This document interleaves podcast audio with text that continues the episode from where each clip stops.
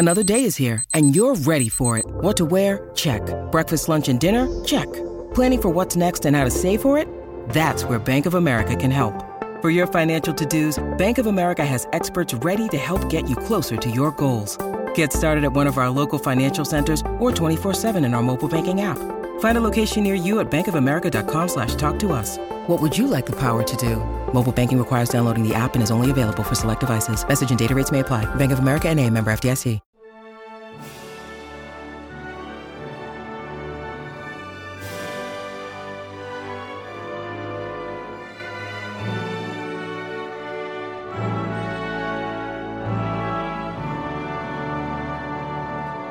Welcome back to the Welsh History Podcast, episode 68 The Legacy of Meredith. Last week we discussed the disaster of the 980s for Gwynedd, when backstabbing and infighting led to the loss of independence to Meredith and Deheubarth. For the next ten years, Meredith rules most of Wales. Kind of. It is also a time when the annals fall relatively silent we lose track of what is going on simply because of the lack of historical record. In Ireland and England, the battle with the Vikings go on, and there is mention of some sort of invasion of South Wales by the Vikings in the Anglo Saxon Chronicle, but it is not significant enough to receive mention by the annals. There is evidence by 992 that all was not well in the Welsh kingdoms of the south. The Mercians are infighting, much like they are doing in the north. Einion's son Edwin, the Saxon named boy, began to trouble his uncle, likely with the help of the Mercians, or at least the Saxons in general. There is a mention of his mother being English in 1016, and that he is living at that point at Herefordshire. So it would make sense that he would ally himself with his mother's people. Edwin attacks Meredith's southern possessions, capturing a number of hostages, but this seems to have done him little good, as his uncle then returns the favor by then apparently attacking Morgannwg uh, with what appears to be a Viking mercenary band, which seems sort of tangential to the situation, whether Edwin had allies in Morgannwg or whether it was just simply a case that uh, decided that it was worthwhile to take out his southeastern rival. We're not entirely sure at this point. But what we do know is once again we see the Vikings not as one large conglomerate group, because of course that wasn't the case.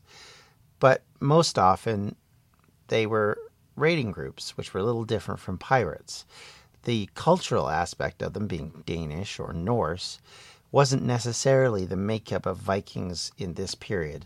Vikings were not only just these cultural groups, but many people in the vicinity of their communities, in the vicinity of the areas they raided, would join rather than starve, or worse yet, have to continue to pay Danegelds you know, why pay a Danegeld when you can join the local mercenaries and make money and be well fed and not have to deal with all that? Of course, you have the aspect of death from war, but you have that if they're raiding you constantly too. So likely you can kind of see why people chose that option.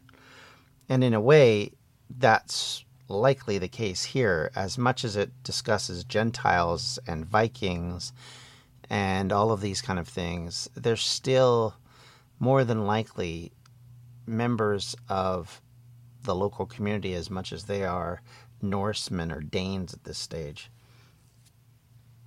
So the idea that they would have helped the Welsh doesn't seem quite as surprising. It was it would be if they were purely mercenary Danes or mercenary Norsemen. It would appear that Meredith saw off Edwin at this point as he basically disappears from the Welsh record and Meredith reaches the height of his grandfather briefly, controlling almost all of Wales. As we talked about last week, he ended up taking over Gwynedd and by default Powys, which at this point almost doesn't exist. It, Edwin and his descendants, however, are found in Herefordshire long after, at least long enough to be recorded by the Domesday Book later. So While he may have been defeated here in Wales, he continues to exist and continues to be, let's be honest, a threat towards the Welsh thrones, at least in Deheubarth, because of his ancestry. But the sons of Idwal, meanwhile, are not done in trying to regain control of Gwynedd. In 994, Meurig attacks the kingdom, trying to wrest it from Maredudd, which, of course, makes you wonder how much this taxed an already overburdened king fighting all these various wars, especially since he had so recently had to deal with his nephew. Meurig won a seemingly decisive battle at uh, uh, which is believed to be, at least Charles Edwards postulates that this was likely Llangwm uh, Dinmael. Uh, but Meurig dies only two years later in 996. And depending on who, which scholar you read and, and who you believe, this may have seen off the last of Idwal's progeny, giving Maredudd back control of the north until his death in 999. Uh, we're about to bring up somebody else who's a descendant of Meredith, so that kind of or Meurig, so that kind of makes this a little questionable. But that is some of the scholars do believe that this is what happened. Yet, even with all of this control, Meredith is not looked back on with the same fondness as his grandfather. Howell may have been helped out by the code of laws bearing his name, but also Meredith only had a very short time, merely three years of peace in his reign, so his constant warfare for with various relations must have taxed his people very greatly. You can imagine in this era when the Welsh were economically largely poor and commodities were exchanged without coinage, it would make it difficult to trade with other kingdoms and acquire considerable wealth. Keep in mind that in this period, the Saxons are giving tons of gold and coinage to the to the Vikings to keep them off, whereas Whereas the Welsh, on the other hand, didn't have that financial ability. They, there was no monetary system existing in Wales at any point in independence. Basically, from the end of the Roman Empire until the beginning of the dominance by the Normans, there is no such thing as Welsh coinage, and that creates this financial problem for the Welsh. So it does make you wonder how they paid for things. Was it strictly done through their ability to create wool and being able to exchange that as a commodity? Was it through other things that they may have collected, um, be it precious minerals or, or other things? Because of course we know Wales had a large tin trade back in the in the late Bronze and early Iron Ages. But at this point, that may not have been as important. It's hard to really know for sure how the makeup of, of the communities at this point functioned because there's so little historical record to give us some sort of identity of what's going on. Unlike the English, which had records upon records that we can go back to and look at and say, basically from about Alfred's era onward, we get a decent idea of what's happening economically, and especially when the Normans take over, because they then go out and catalog everything. You much, you get a much clearer idea of what's going on.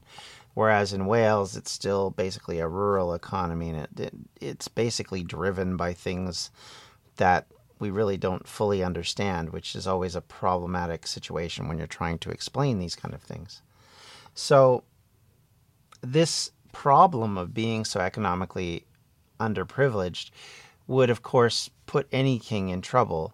Kings throughout the Middle Ages pressed their luck taxing the people. Often, full revolts broke out for much less. The family feuds of the north and south of the descendants of Rhodri Mawr led the kingdoms into constant and continual chaos and vulnerability. We talked a lot in the last year about the significance of family to the Welsh, particularly the extended family relationships, and how both unique and troublesome they could be. However, the one thing that is evident is that, from at least the record's point of view, family unity was as successful and as common in the Welsh experience as it was in other places. So, in other words, infighting, backbiting, everybody trying to get control of things was as not unique in the Welsh experience as it was in other places. Basically, this is a common problem. It happens in every family, let's be honest, it happens in families today. So it's not surprising that it was happening back then. And, and in a way, even though it shocks us to some extent when you read about nephews and, and uncles fighting and killing each other, or even fathers and sons and brothers fighting and killing each other, it, it is conf- we we do seem to be a little bit at a loss in our modern perspective, but at the same time, this wasn't uncommon then, and it isn't fully uncommon now. It's just a little less violent. Uh, combine that with the way the inheritance laws worked in Wales, then it allows for even more trouble for all these various Welsh kings, as of course, having more than one heir, not having primogeniture, led to conflicts at the best of times with primogeniture, it would lead to conflicts, but with the Welsh system, it made it even more sticky because at the end of the day, people didn't want to share a smaller and smaller pie. People would come back and try and take back their possessions and what they felt they were owed. And so often others used this against them. Both the Vikings and the English used this inheritance law against them, at least what the record seems to show. And certainly at the end with Edward, that was definitely what was going on. And yet, even amongst this problem and the fact that in the north, they were always left vulnerable to attack by both the South and from outside groups. And in the South, they were always forced to deal with the English and the conflict with them. Dyfed remained a center of stability in the sea of Welsh chaos, for the most part. Yet, even with all these problems and concerns, the Welsh annals speak of Meredith in flattering terms. He is called the most praiseworthy king of the Britons. We have little reason for why this is, or why that would be the case anyway, or why the annalists felt this way. Obviously, this is in part a propaganda piece, but still, it's high praise for someone who, unlike his ancestors, struggled to hold on to his gains for most of his life we will kind of clarify what we think might be the case, at least from the scholarly perspective. But certainly, it, you are left with kind of a like, are you sure that's who this guy is? Um, when he died in 999, interesting year to die in, uh, Meredith's only heir was Cadwallon, who had actually died seven years earlier. He left the kingdom without an obvious heir. In fact, his kingdom then reverts to his grandsons who then will continue that period of instability. And of course, much more competition for the throne in the wake of his death. The sons of Meurig, who ruled once more in Gwynedd. Some scholars think actually that Meredith never regained control of Gwynedd at this point, and at this stage, Powys, which had been part of Gwynedd for quite some time, was no longer a separate entity. And that might have been the case for a while, we don't really know for sure, but we think the last ruler before the sons of Rhodri uh, was probably the last independent ruler of Powys. And by this era, a separate kingdom called Powys didn't really exist. It will, of course, like everything else, pop back up into uh, being as a kingdom, but for this particular point in time, it doesn't exist. If you're like me and eating healthy is a bit of a problem, let me bend your ear a little bit to eat stress free this spring with Factor's delicious, ready to eat meals. Every fresh, never frozen meal is chef crafted, dietitian approved, and ready to eat in just two minutes. Choose from a weekly menu of 35 options, including popular options like Calorie Smart, Keto, Protein Plus, or Vegan and Veggies. Also, discover more than 60 add ons every week like breakfast, on the go lunch, snacks, and beverages to help you stay fueled and feel good all day long. What are you waiting for?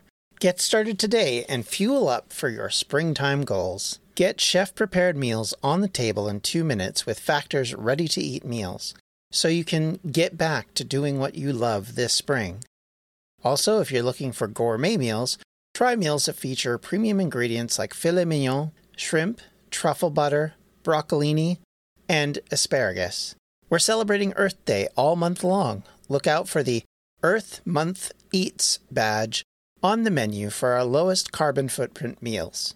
Head to factormeals.com slash welshhistorypod50 and use the code welshhistorypod50 to get 50% off your first month plus 20% off your next month. That's code Welsh History Pod 50 at factormeals.com slash Welsh History Pod 50 to get 50% off your first box plus 20% off your next box while your subscription is active. Hello, we have this superb podcast called We Didn't Start the Fire, the only podcast started by Billy Joel. It is the most original, fascinating, and random way to learn the story of the 20th century. Oh, pretty darned random. And we are joined by some pretty incredible guests. I only wrote stuff that I wanted to hear. If it turned out to be a hit, it was pure dumb luck. With me, Katie Puckrick. And me, Tom Fordyce. This is We Didn't Start the Fire, the only podcast started by me, Billy Joel.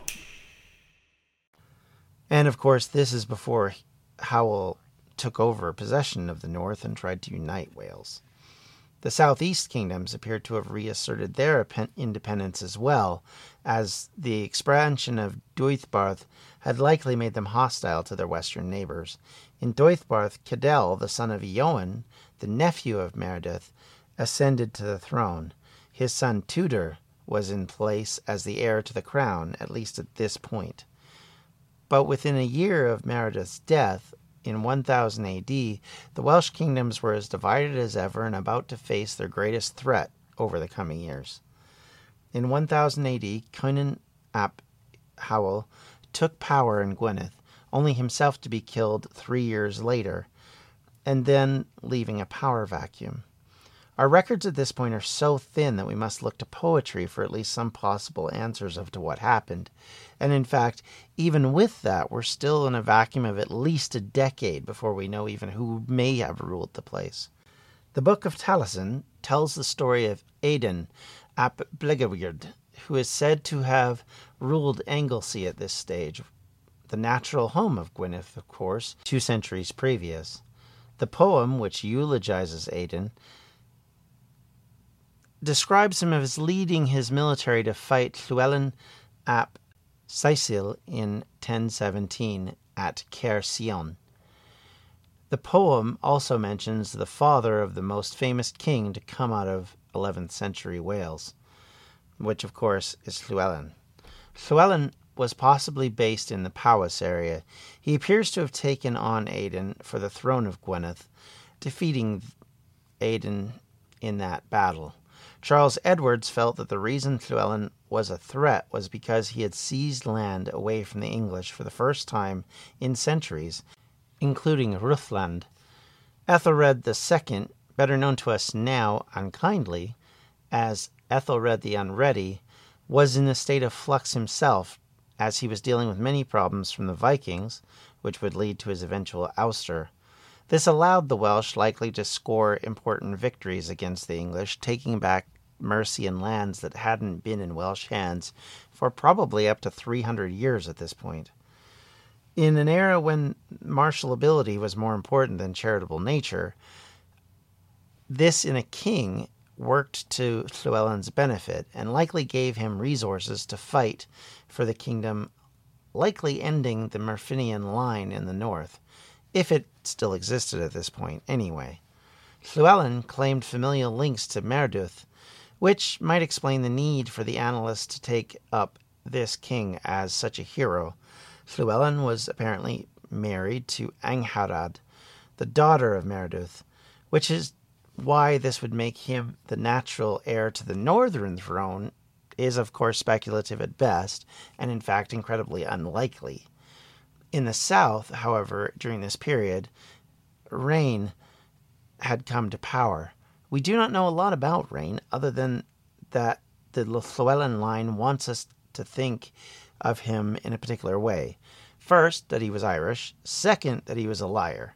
The lie being that he was a descendant of Meredith and thus rightful heir to the southern throne, a throne that Llewellyn himself was angling for. So, with that in mind, let me read from the annals themselves and what they say on this issue. Because at this stage we're going to come to a point where these two are going to conflict. And in fact, in 1020 to 1022, there is a war which goes on. And this is from the annals. This is actually what they say in the Chronicle of the Princes. So this is a version that was written effectively from the standpoint of Llewellyn and his heirs. 1020 was the year of Christ when a certain Irishman lied in saying that he was the son of the king of Maredudd.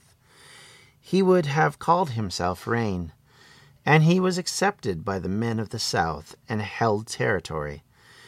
And against him rose up Llewellyn ap Seisyll, king of Gwynedd, and the supreme and most praiseworthy king of all Britain. Note that line. And in his time, as the old men were wont to say, the whole of the land from one sea to the other was fruitful in men and of every kind of wealth, so that there was no one in want nor in need within his territory, and there was not one township empty or desolate. And Rhain weakly and feebly gathered a host, and, as is the custom with the Irish, he boastfully incited his men and he promised them that he would prevail, and he confidently went against his enemies. But they, his enemies, calmly, steadily awaited that presumptuous inciter. And he made for the battle bravely, fearless. And after there had been a great slaughter on either side equally, with the men of Gwynedd fighting steadily, Rhain, the Irishman, and his hosts were defeated. For, as it was said in the Welsh proverb, Urge on thy dog, but go not with him. So was he, brave in attack, but foxy manner in turning to flight. And the men of Gwynedd, pursuing them cruelly, vengefully, slaughtered them and ravaged the whole land, and carried off all the chattels. And he himself was never seen again. And that battle was at the mouth of the river Gwili at Abergwili. So, needless to say, Rhain doesn't come off very well in this, and you get this hilarious proverb about that that they quote, which I think is quite amusing. By contrast, there were conflicting understandings in the annals, as some versions don't necessarily label him as either Irish or a liar. And even in this version, it still talks about him having support in the South. It actually talks about the fact that the conflict was relatively equal in killing. So he still had a large support somehow, which may speak to the fact that he was probably the rightful heir. But if you're going to sell the people that the actual rightful heir to the throne of this most powerful kingdom in Wales, you need to be able to throw a little dirt on the other guy. Not unlike politicians in this day, the narrative is all that matters. Llewellyn was liberating his fellow Welsh from the lying Irishman. That was the story that the winners wanted you to know, so of course it was true. At least, that's what the analysts would have you believe. Thank you for listening to the Welsh History Podcast. Uh, please send any comments or concerns to welshhistorypodcast at gmail.com. You can also reach me on Twitter at Welsh History Pod. And you can also follow us on Facebook at facebook.com forward slash Welsh History Podcast. Thank you, everybody. Have yourselves a great holiday season. We'll be back after Christmas with another episode, but uh, with all of that in mind, I hope you have a wonderful and joyous time, and uh, we'll talk to you all later. Take care. Bye. Edge of the Abyss Creations is a proud sponsor of the Welsh History Podcast, your one stop shop for unique jewelry, paintings, and other crafty creations. You can find us at facebook.com slash edgeoftheabyss1. This has been a Distractions Media production. For more info, you can check out everything we do at distractionsmedia.com. Hey, podcast listeners, I'm Paul Brandus introducing my podcast, Countdown to Dallas. It's a fascinating, in depth look at the seemingly unconnected events that led to the assassination of President John F. Kennedy. It's based on my book of the same title. In that book and in this podcast, I go all the way back to 1939 when Lee Harvey Oswald was born into a troubled and dysfunctional family. I'll follow his transient and often violent teenage years and young adulthood, painting a fuller picture of the man who would later become Kennedy's killer. I also take a look at events unfolding in that era, like Cuba and Vietnam, And I'll unpack the conspiracy theories too, not one of which has ever been conclusively proven. Subscribe to Countdown to Dallas at evergreenpodcasts.com or your favorite listening app October 31st.